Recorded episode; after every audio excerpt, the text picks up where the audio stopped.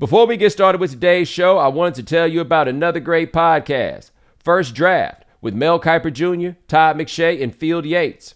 The NFL draft is only a month away, and for the latest on pro days, rumors, mock drafts, and more, check out First Draft. New episodes every Wednesday, wherever you get your podcasts.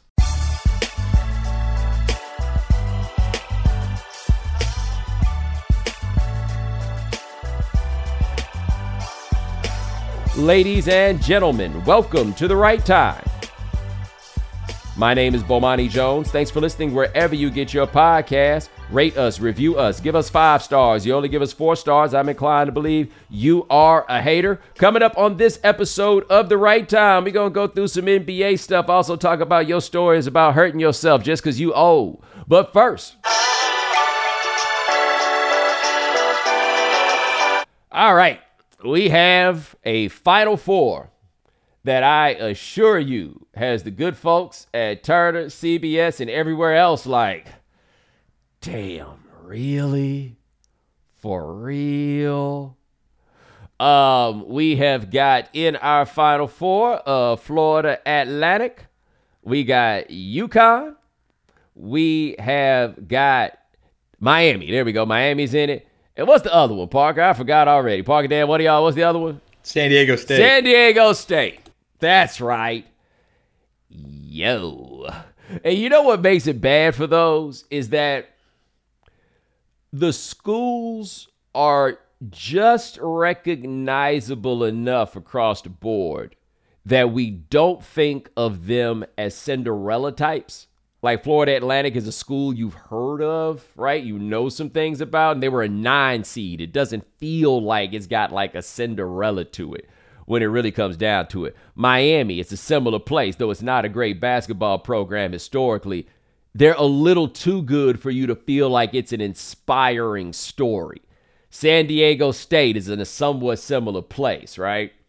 And then you wind up on the other side with UConn, which has a blue blood resume but does not resonate with people like that, right? Like I really thought about this. This in this season, if you make it the 25th in the span, six Final Fours with three different coaches and four national championships.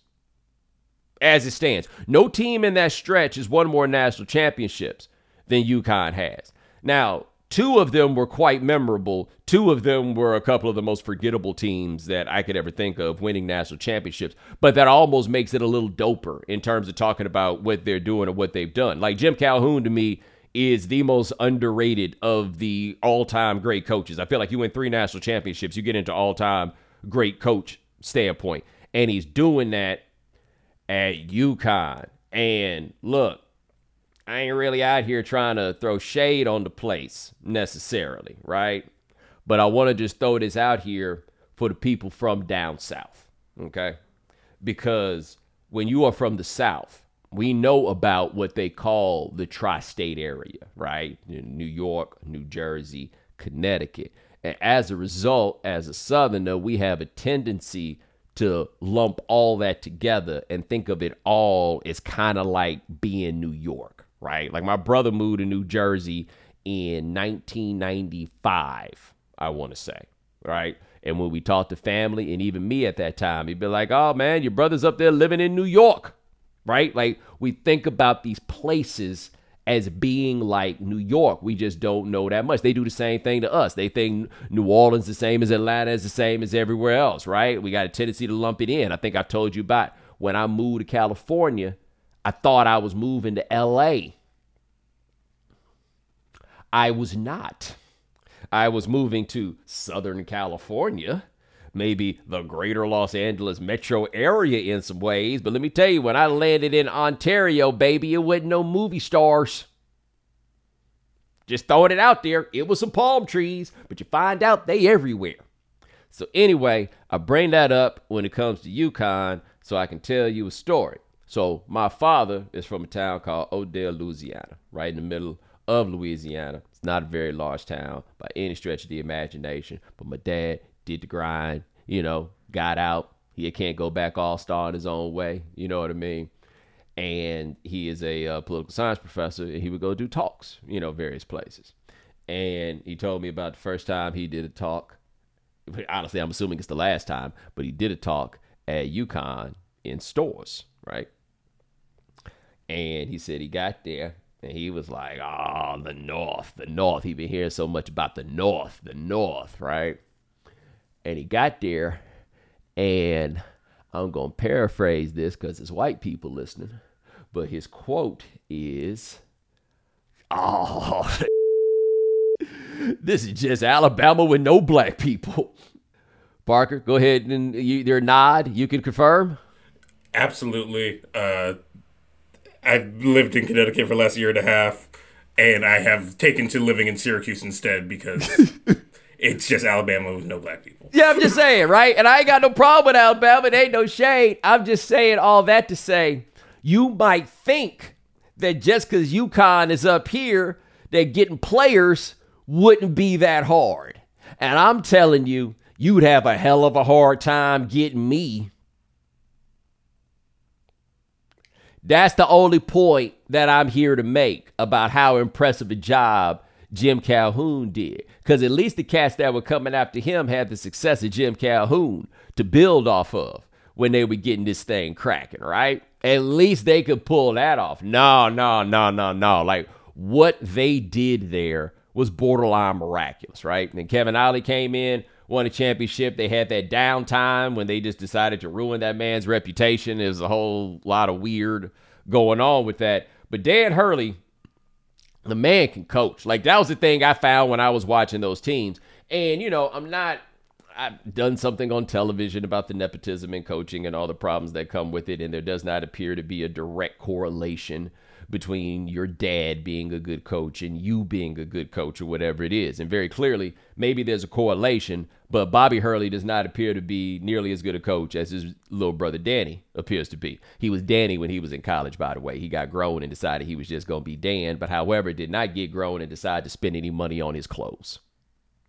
Anyway, um, Dan Hurley's teams if you read uh, Adrian Wojnarowski's book, uh, The Miracle of St. Anthony, about Bob Hurley and what they did in Jersey City at St. St. Anthony's High School, it's very much a pressure man to man defense leads to transition offense sort of system. Like that's what the game is, is we are going to really overwhelm you with intensity. Um, it's not terribly different than the Mike Krzyzewski approach of the early portion of his career. Like pressure defense is going to turn into everything else that we do.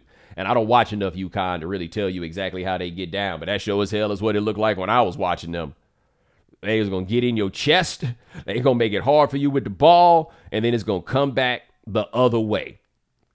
But the program just doesn't hit people in blue blood way. Like people talk, talking to me, and they're like, "Yo, man, well, UConn is definitely they become a blue blood." You don't become blood. You know what I mean? That's not really how it works. There may be a chance in like 50 years or farther down the line like the Pittsburgh Steelers, for example, in the NFL, now feel like a blue blood, but up until the 1970s were probably the worst franchise in the NFL, right? Like they had the turnaround and they sustained it for long enough. Maybe that happens. Indiana in college basketball is in a weird space where, by the definitions of blue blood, they would be one, right? Like you don't hear that much about the Rockefellers these days, but they still blue bloods, right? They money still old, it still go. But Indiana don't mean what it did at one point, right? I think we'd all agree about that one a program like UConn in the last 50 years, it's hard to argue that they have not been more successful than Indiana has been. Indiana's got that undefeated season at 76, but that's about to fade out of the sample as it goes down. But you look, I mean, I looked up and somebody hit me in my mentions and was like, they haven't even been the best Big East program in the last 25 years. And I'm like, I get why you're saying that. You're trying to lean toward Villanova, but I'm looking at the one that's got four championships and you talking about the one that got three and the one that got four championships again with three coaches. And it's possible they could get another one. Like of the teams that we've seen in the tournament so far, does anybody look better than UConn? So it's going to be interesting to see how this plays out. I want to take this time also to speak to another underrated figure when you go back and look at the history, and that is Jim uh. I don't know if we call him Larrañaga. Do we still call him Larrañaga? For those of you who don't know the story, when he was at um, George Mason, he was Jim Larrañaga and then he went to Miami and he got some Cuban. He, he Cuban, And so he got down to Miami and was like, I'm to bring the tilde back. And he put the little squiggle over the N again and decided to like go by the I, I don't know if he decided to go by the new the old new pronunciation or he just put it down there on the piece of paper as a shout out. I don't really know.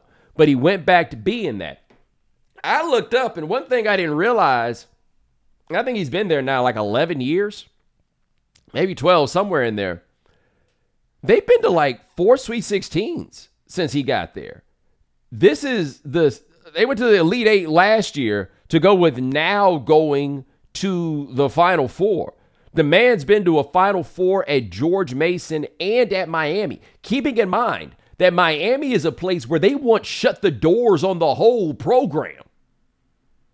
Yeah, that's pretty damn impressive.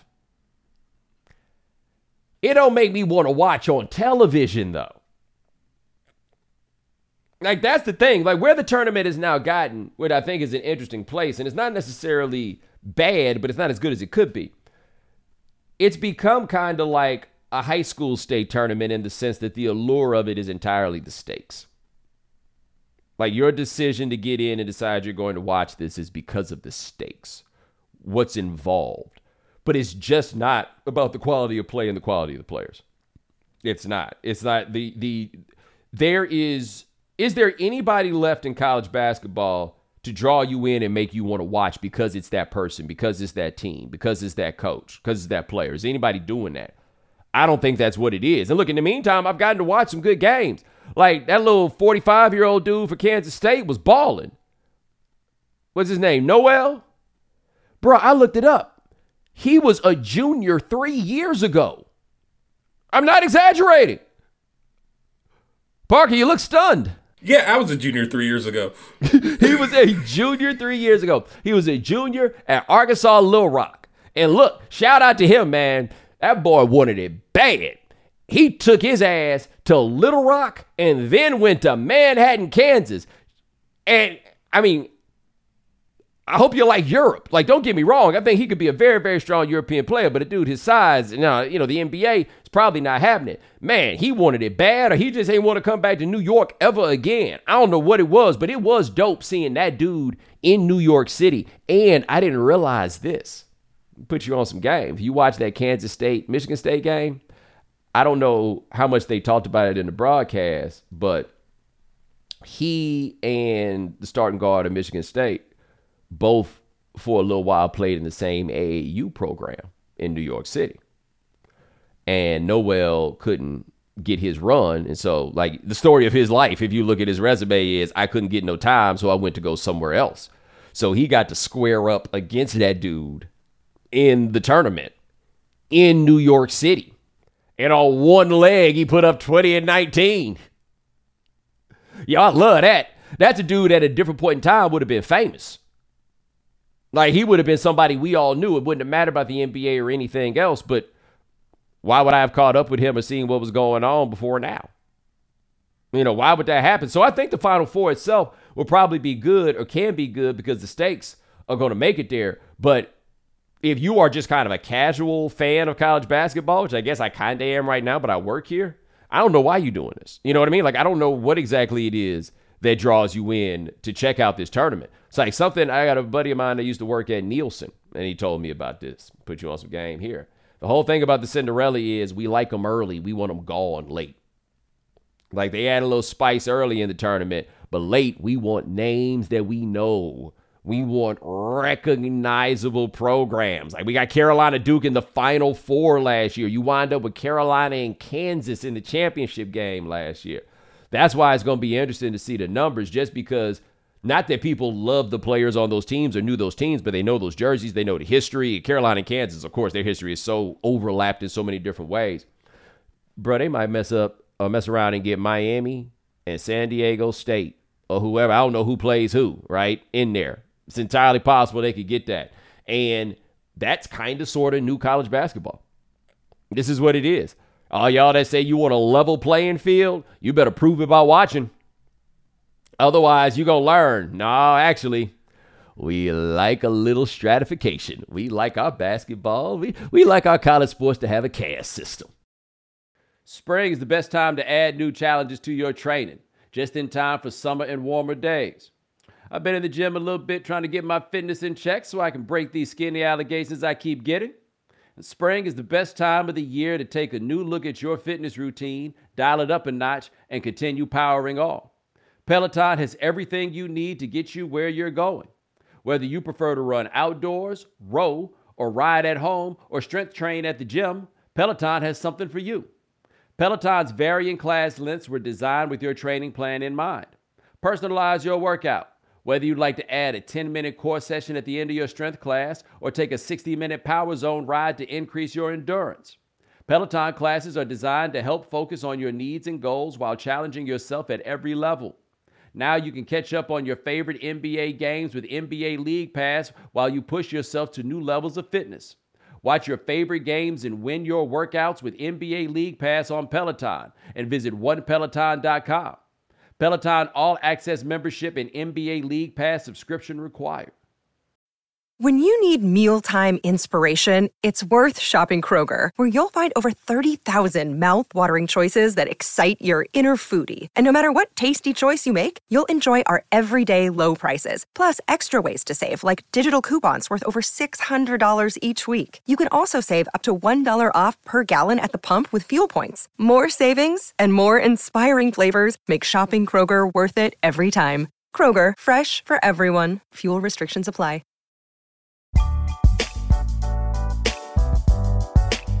Boy, I tell you. You guys know I used to be a very frequent tweeter, and I don't really get down like that no more. And part of why I don't really get down like that no more is I can't even, it feel at times like I can't even make benign statements, right? Somebody gonna get charged up the whole bot army that's decided that I'm the most important person in the world, they all gonna jump in. Like I say, I don't know who put me on a list, right? And maybe everybody, whenever you send a tweet about something, all you get is a bunch of trash back, right?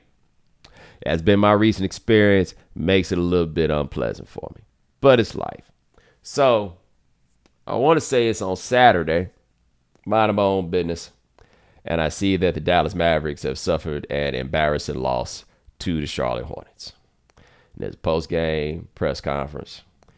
Luka Doncic says that uh, he he can't smile no more. He's having a hard time out here smiling. It's very difficult, you know. Um, and important to note, he mentioned that he's dealing with some personal stuff. Right? He's got some things he's working through. Happens to the best of us, my man. But I kind of came across this because I was uh, looking on Twitter, and I think it was Kyrie that I saw trending, and so I clicked and saw, you know, got to the top Kyrie tweets and saw this, that, and the third that people had to say about him. And I started to notice this theme of people basically looking at what's going on with the Mavericks and basically blaming it on Kyrie. Like right now, I don't think they're even in the play yet, right? And so this is being, you know, this is being put on Kyrie. And I think as I saw it, that like the point of origin was Dave Portnoy making this point about look how sad Luke is, and it's because Kyrie is there. And you know, but I'm I'm I'm not thinking about him. I'm looking at honestly the conversation that I see under Kyrie Irving's name is going around, and I'm like, look, you say what you want about Kyrie, but Kyrie has played winning basketball on three different teams, and boy, You'd have thought that I said that Kyrie Irving was the greatest point guard of all time. You'd have thought I said that Kyrie Irving should be wearing number 23 because that's how good he is. I said that Kyrie Irving's played winning back, played on teams that have won in three different places, right? And I feel like that's incontrovertibly true. It's it's difficult to say if if you believe the only winning that counts slash matters is winning a championship. My point was simply this, and this is what I was trying to say, and I clarified it, but people don't want to listen. Kyrie's history is not such that you get him, you put him on your team, suddenly your team gets worse. The history with Kyrie is you get him, you put him on your team, you got a reason to be excited at first, and then after months or maybe a year and change or something like that, the wheels start coming off. But for all of the problems with him, he's not the guy that is like instant cancer. Right? He's not just showing up and boom, all of a sudden your whole thing falls apart. That's not him. He and Luka on the floor together, the Mavs are three and seven. Okay? Kyrie without Luka there, the Mavs are three and one. You see what I'm saying?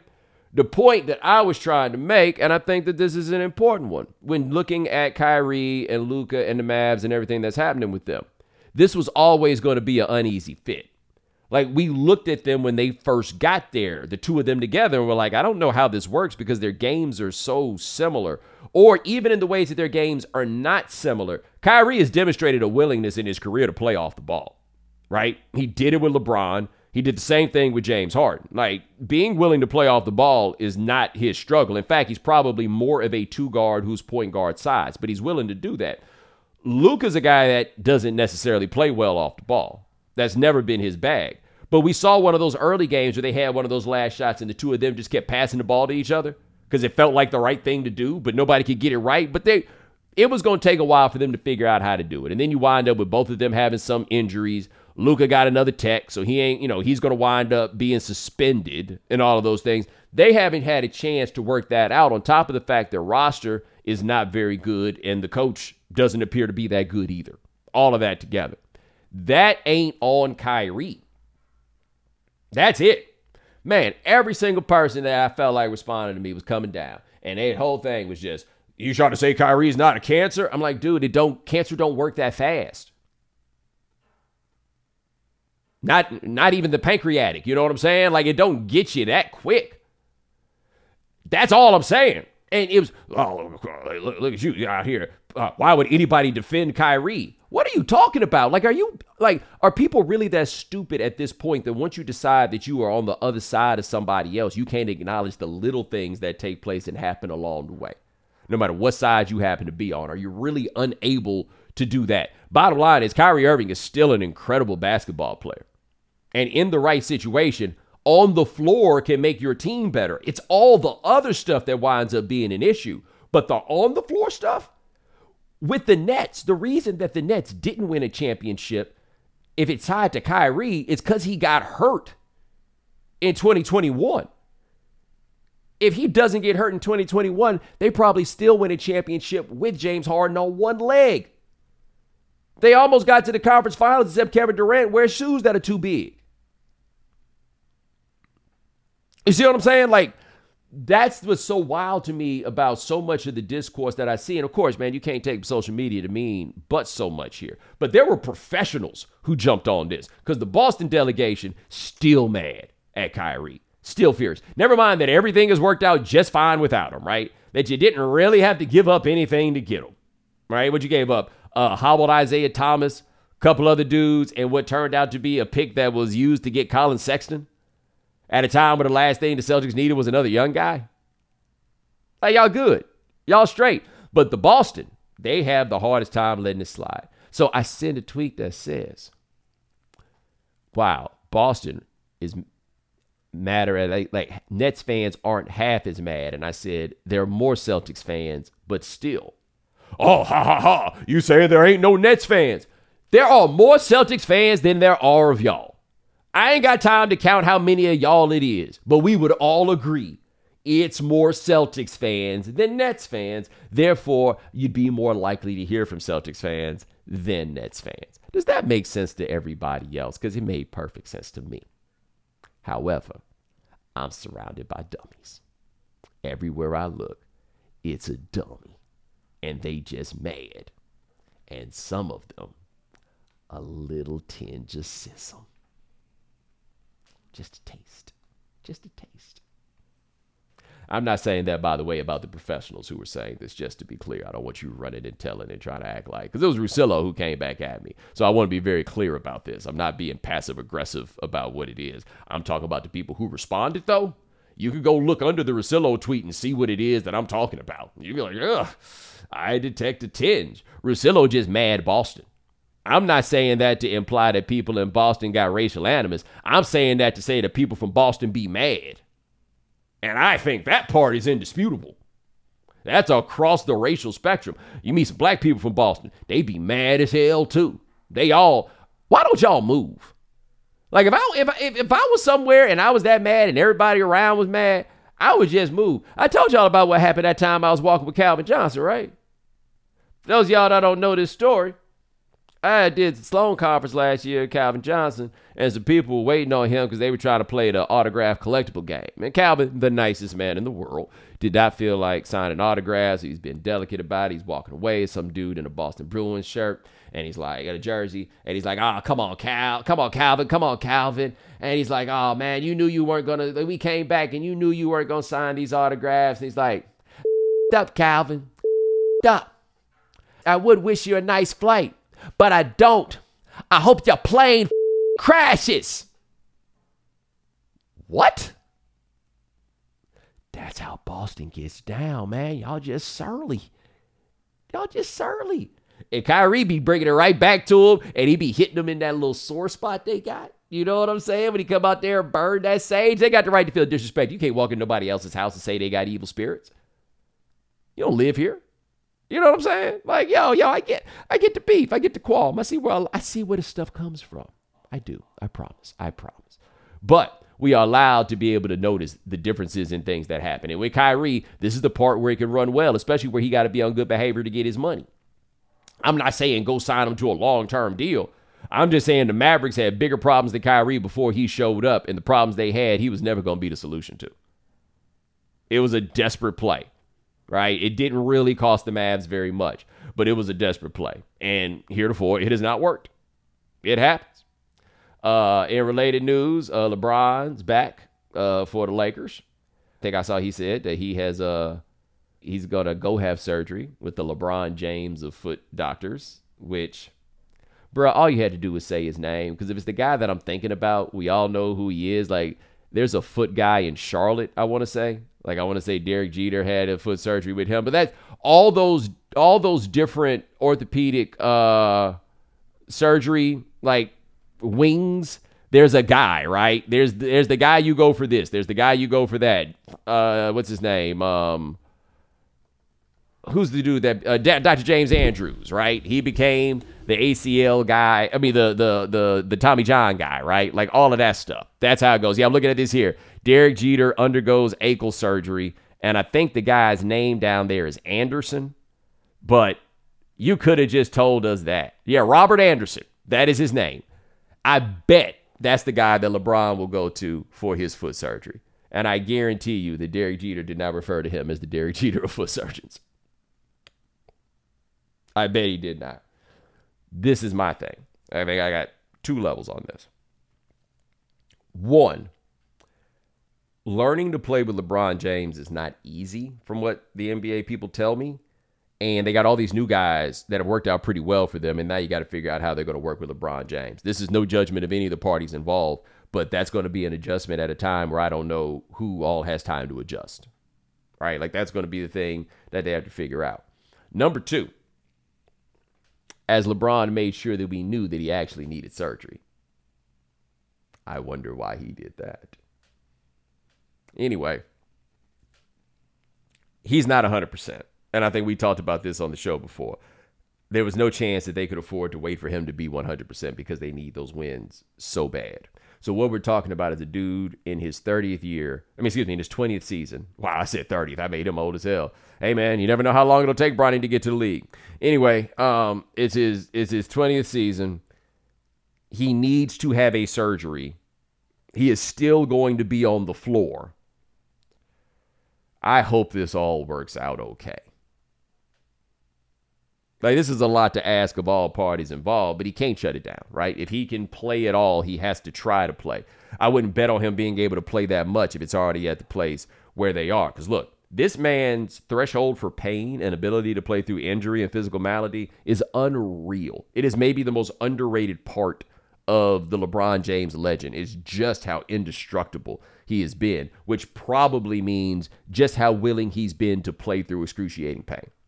Like this is not a dude that you have to question whether he's willing to do it. Like if LeBron say he can't play, then that means LeBron can't play. I, however, wonder, like in all this stuff stacking up and how it went, Any Mets fans anywhere? Dan, you a Mets fan, right? No, I'm a Blue Jays fan. I got a, oh. you know. Oh, that's right. You from? I got from a little Mets love, but mainly Yes. Blue Jays. Yeah, I forgot you from the you from Canada, New York. Okay, I didn't know. Yeah. I didn't know how much that traveled over. But with the Mets, does anybody remember that time that Johan Santana ended his career throwing a what was it a perfect game or a no hitter? It was No one of the hitter. I think it was like 143 pitches. Or Yes, something. it was 143 Yeah. pitches, and Yeah. it was after his arm was just about done, and we knew his arm had problems, and we knew at that time because it was a real dilemma about, hey, do you take a guy out? He has a chance to throw a no hitter. He decided that getting that no hitter was worth the end, of, the rest of his career. He was never worth a damn after throwing that no hitter, never was. LeBron made a decision that he was going to break the scoring record that night. Everybody was there, right? Everybody showed up. He had the headphones with the number, the you know, the stuff on his shoes, everything else. He basically like planned his own wedding. You know what I mean? Like he had decided that this is when I am going to do this. And that whole game, it was very clear that the only thing he was thinking about was that. And he was donezo for the rest of that game. And as I recall, he had to miss some games after that. This injury that came subsequent, I can't say necessarily that it's tied to that, but you do have to ask a question as to whether or not there's a certain like John Henry quality to the way that the end of this season has gone for him that he pushed so hard to get to that record and what he did to push to get to that record that night. How much of that stuff lingers through the rest of this season? Because they needed that win that night and they needed some of those wins after when he could not play. Clearly, they still need every win. They were going to play their next home game on national television in LA. Like it didn't have to be that. Like there was not a need to really push. Because you remember at the end of that game, I don't think he could even play late. Like he broke the record and couldn't score again because he was just done. He just didn't have anything left. And I do wonder as the rest of the season plays out if there was a long term toll from being so insistent upon doing that that night was something that we knew was going to happen. But where we are with him, and this is going to be interesting to see in the playoffs, other places too, like with Kevin Durant. These dudes are old and get hurt all the time. Like if you were trying to convince yourself the Lakers could make a deep playoff run, you're saying you think LeBron and Anthony Davis can go two months together without getting hurt. After Anthony Davis has already logged like a month himself without being hurt, right? So he already on the clock. You know, like do you really think that that's going to happen for them? That's so much to ask. But where we are, like with Durant, and, and both with LeBron and Durant, they came back and had these injuries that ain't even really look like injuries. They just old. Right? And it's just easy to forget that these are older players. That this, you know, this is where they are. Because it's crazy that LeBron's in year 20, obviously. Kevin Durant's only three years younger than him. You know, so we're gonna see what happens. The West, nobody has any idea what to do with the West. Like I was uh, checking out a clip on JJ's podcast where he was running through the lineups that have played the most games together in the West. And basically, there are very, very, very few lineups in the Western Conference that have played 40 games together. Everybody's popping in and out. Everybody's popping in and out. Like I think Denver's starting five and make a one switch for Porter, but they're the ones that have stayed healthiest the most. We don't know what any team in the West truly looks like.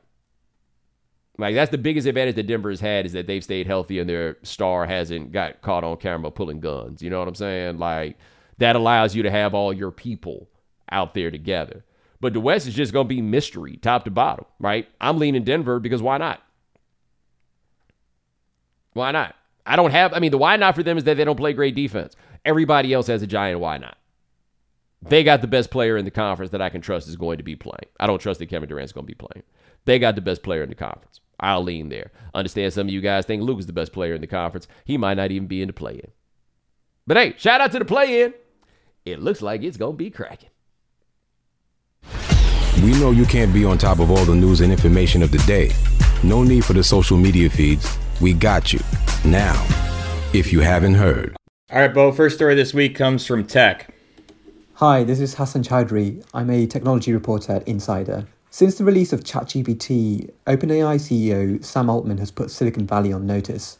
As the creator of an AI chatbot that can ace SATs, write poetry, and code like a pro, the Stanford dropout has shown the world just how powerful AI can be. But researchers are increasingly worried that AI could do a lot more harm to the world than anyone could possibly imagine. In fact, experts go as far as saying that the impact of AI could be even more consequential than social media. Given that social media has scrambled our brains and, in many ways, poisoned our politics, that's a serious cause for concern. In my reporting, I found experts were particularly alarmed at just how quickly Sam Altman was looking to release AI to the public, given all the misinformation it spews, as well as all the racial and social biases it consistently shows. But none of this seems to be stopping Sam Altman from unleashing this technology. OpenAI has managed to secure a multi billion dollar investment from Microsoft since the launch of ChatGPT, with the company seemingly prepared to release this deeply flawed technology for commercial use to the public. Researchers indicated how it's all reminiscent of the way in which Facebook CEO Mark Zuckerberg put profit over ethics in the expansion of his social media empire, and they're now worried that OpenAI's Sam Altman will do the same. What seems to be even worse for AI researchers is that OpenAI hasn't, in fact, been very open at all. The company, which started as a non profit, is now all about making profit from a black box technology that it refuses to lift the lid on. Big question now, then, is if social media helped make a Donald Trump presidency possible, what exactly could AI make possible? Man, listen. I was doing a call at work a couple weeks ago, and somebody got the bright idea to put into one of those AI bots to talk about something like Bomani Jones. And brother, let me tell you something. I'm like, I don't talk like that. like I'm trying to find it right now um, in my email. I just want like I want to be able to uh, to to let everybody understand that like yeah, I don't I don't I don't I don't talk like that. like that that was all it is. I can't find it right now, but they put in some topic and they had it going and if you read it, it would sound like a white person like, "Hey, as white person, hey, talk like a Bomani." And that's what it, I mean. That's basically how it reads. That's how it goes. And so I bring that up just because when they start talking about all the racial biases and everything that go into it, yeah, man, like this is it's all this stuff is as much about the person who programs it as anything else.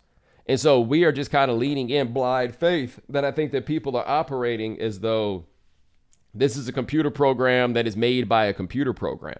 Like we treat it as that is as though it is like a distillation of logic that is so dispassionate that it just you know that it just goes into hey it's, it's okay it's the bot.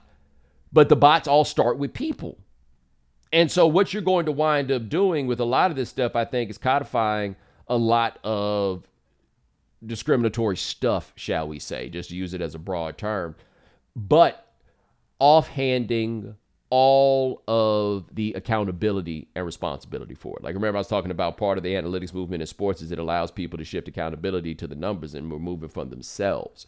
And you're going to wind up with a lot of that with all this stuff. People are like, "Hey, so we, you know, so that we'll cut down on discrimination, we'll just let the bot do it. But if a discriminatory person or a set of people are the ones that programmed the bot, then you're not eliminating discrimination, you're just getting rid of the discriminator whom you can blame.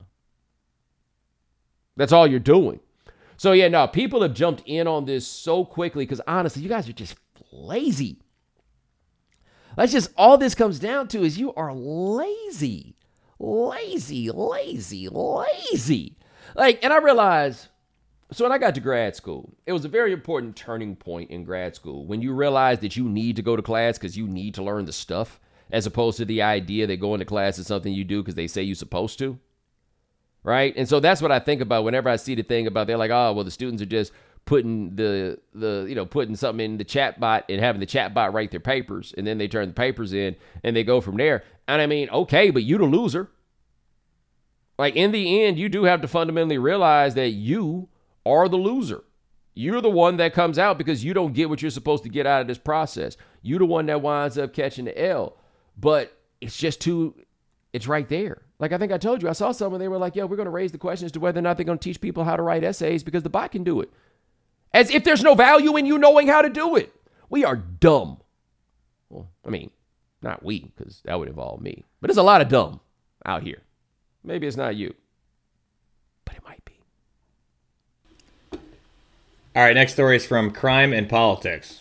My name is Jacob Shamsian. I'm a legal correspondent at Insider, where I cover big legal cases, including the expected indictment against Donald Trump, possibly coming as soon as this week. If you haven't heard, the Manhattan DA's office is overseeing an investigation into whether the former president broke state laws, maybe campaign finance, maybe falsification of business records, over hush money payments made to Stormy Daniels, who claims she had an affair with him. Michael Cohen, who's Trump's former personal lawyer, executive of the Trump Organization, personal consigliere, you can say, um, says that he facilitated these payments and has the records to prove it um, and has been cooperating with the DA's office in recent weeks, he finished testifying in front of, in front of the grand jury, which is expect he is expected to be one of the last witnesses, and then Trump's team presented a rebuttal witness. His name is Robert Costello, also a lawyer, who says that basically Michael Cohen's a liar and and full of it. Now there are a few more steps that the grand jury needs to take. They may hear from one or two more witnesses. They also need to get charging instructions, meaning that prosecutors are going to tell them, you know, here's a here's a voting process. You grand jurors have to vote to bring this indictment. Here's how the process works, and they need to actually do the vote. The jury is understood to be regularly meeting on Monday, Wednesday, and Thursday afternoons. So we could see an indictment as soon as Monday. Uh, if not, we can we can probably expect Wednesday or Thursday. Again, depending on if there are any more witnesses who need to come and how long the voting process will take. Normally, grand juries are, are pretty quick, so we could definitely see something happening this week. Can they hurry up and do this, please? That's all I'm saying. Can they just hurry up and get this over with, and then we can go from there? I'm gonna ask this question sincerely, though. Donald Trump gets indicted. Is anybody actually going to care? Like, I don't know, and this is not a good or bad thing. I mean, it's not.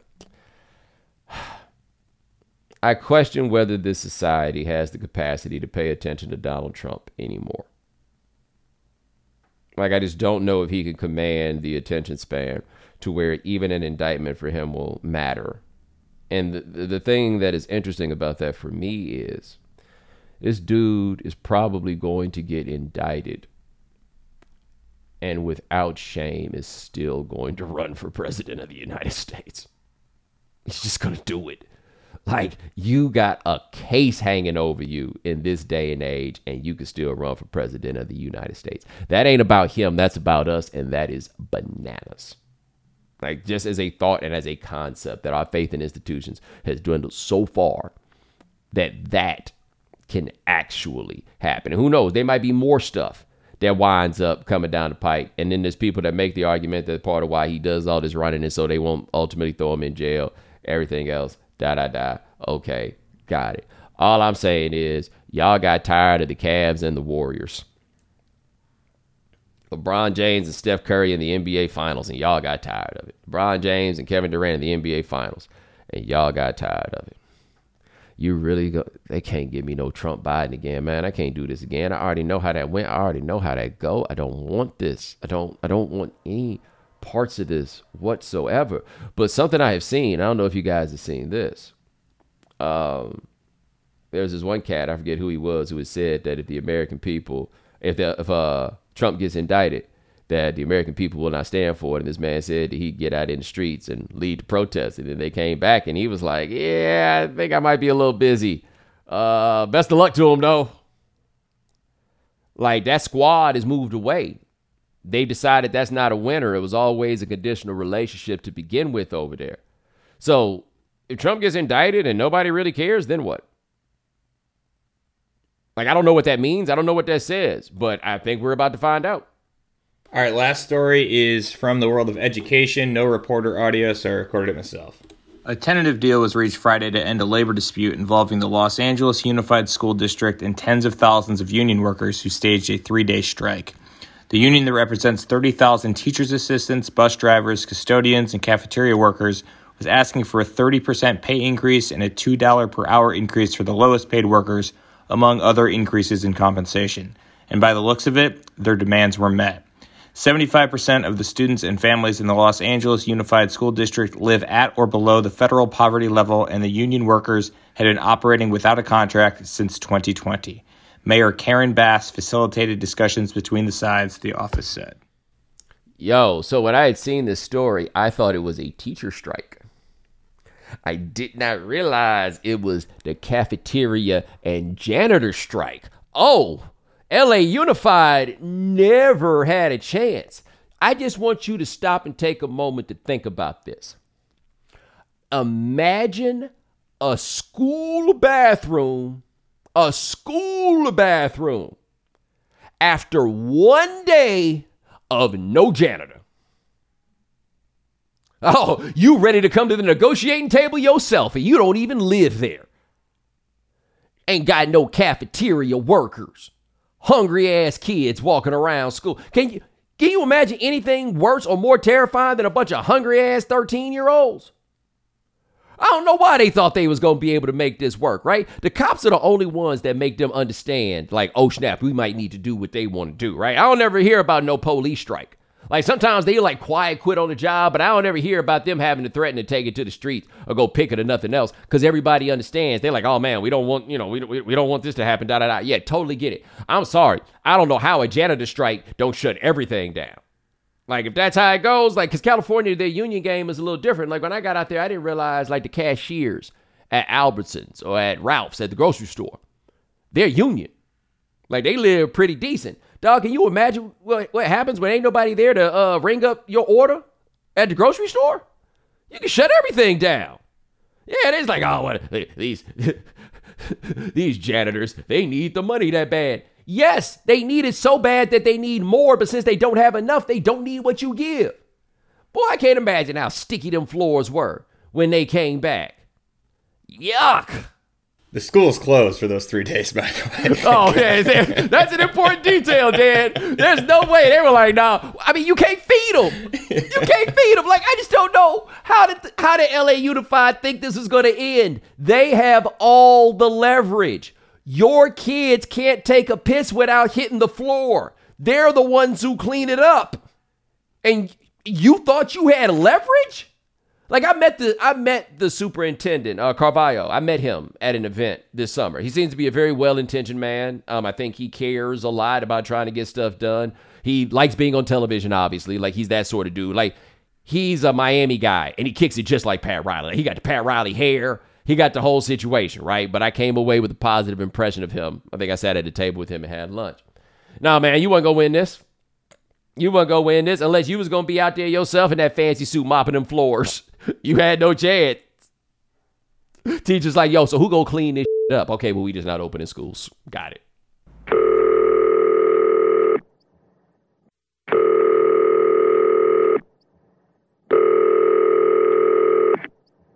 Hey, this is Bomani. You have reached the right time voicemail. Say whatever you want, get creative with it, but this is your place to talk back to the show. So talk back.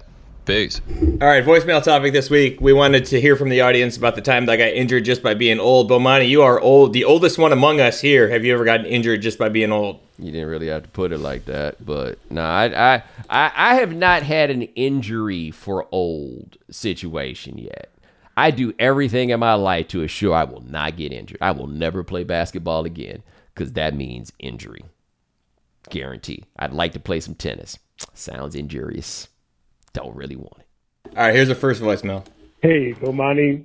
So my getting old story is uh, my fiance asked me to pull the slow cooker out of the pantry, and it was probably on the highest shelf there. Uh, now keep in mind, I'm an athlete. Uh, I work out, do all that stuff, and I'm about 38 years old at the time. And she's like, "Hey, can you grab the uh, slow cooker for me?" So I go in there, I just reach up to grab it and my shoulder literally gives out on me and I'm doing nothing.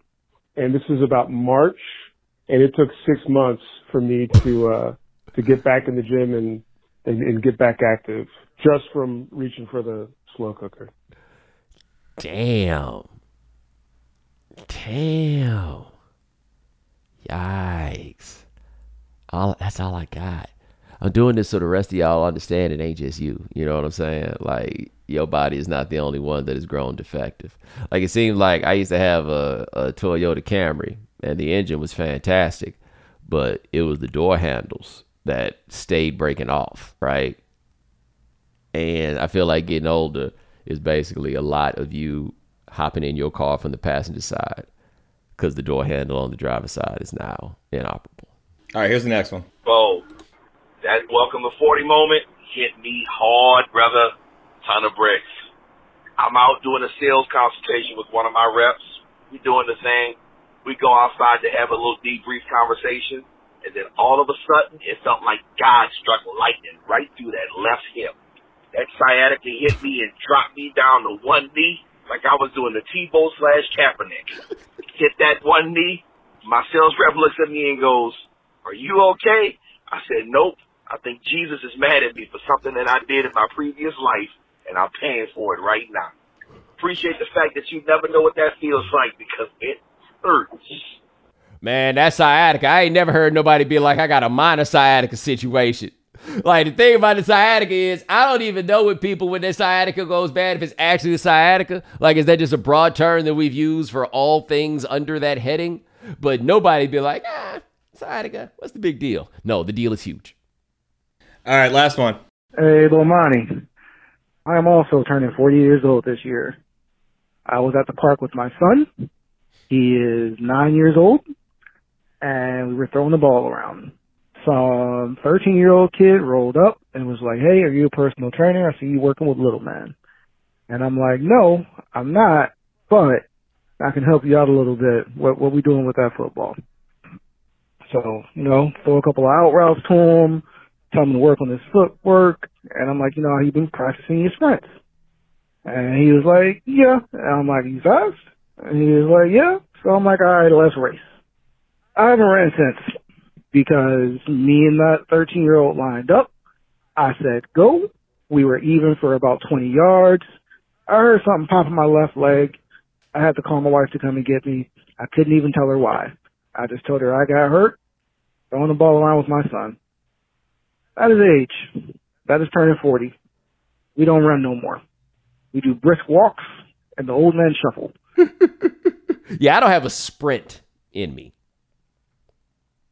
Maybe a trot, a gallop, but a sprint. Man, I had to sprint to something the other day and I felt my ankles. Like it was just like, oh, I need to like and I felt my ankles get wobbly. And I was like, yo, I'm going to stop right now because they might collapse right here, right now, in front of everybody. And how would I have said I broke my ankle? Putting one foot in front of the other. That would have been it. Couldn't be me. Anyway, happy 40th birthday to our man, Darnell Foxworthy. This is his 40th birthday. That is the motivating factor for this. So, I mean, he played football. So I don't even think he got these stories. He got these stories about what happened when I turned 25. That's a little different. But hey, ladies and gentlemen, thanks so much for joining us here on the right time. We do this three times a week. Parker Owens and Dan Stancic handling everything behind the scenes. Thank you, gentlemen. Also, thanks to our If You Haven't Heard contributors. Thanks to Hasan Chowdhury of Insider. Check out his story on OpenAI at insider.com. Thanks to Jacob Shamsian of Insider. Check out his story on Donald Trump's expected indictment coming. Remember, follow the right time. Rate us, review us, give us five stars. You only give us four stars. I'm inclined to believe you are a hater. We'll talk to you guys in a couple of days. Take it easy. Thanks for checking out The Right Time with Bomani Jones podcast. You can listen or follow on the ESPN app or wherever you listen to podcasts. The Right Time with Bomani Jones.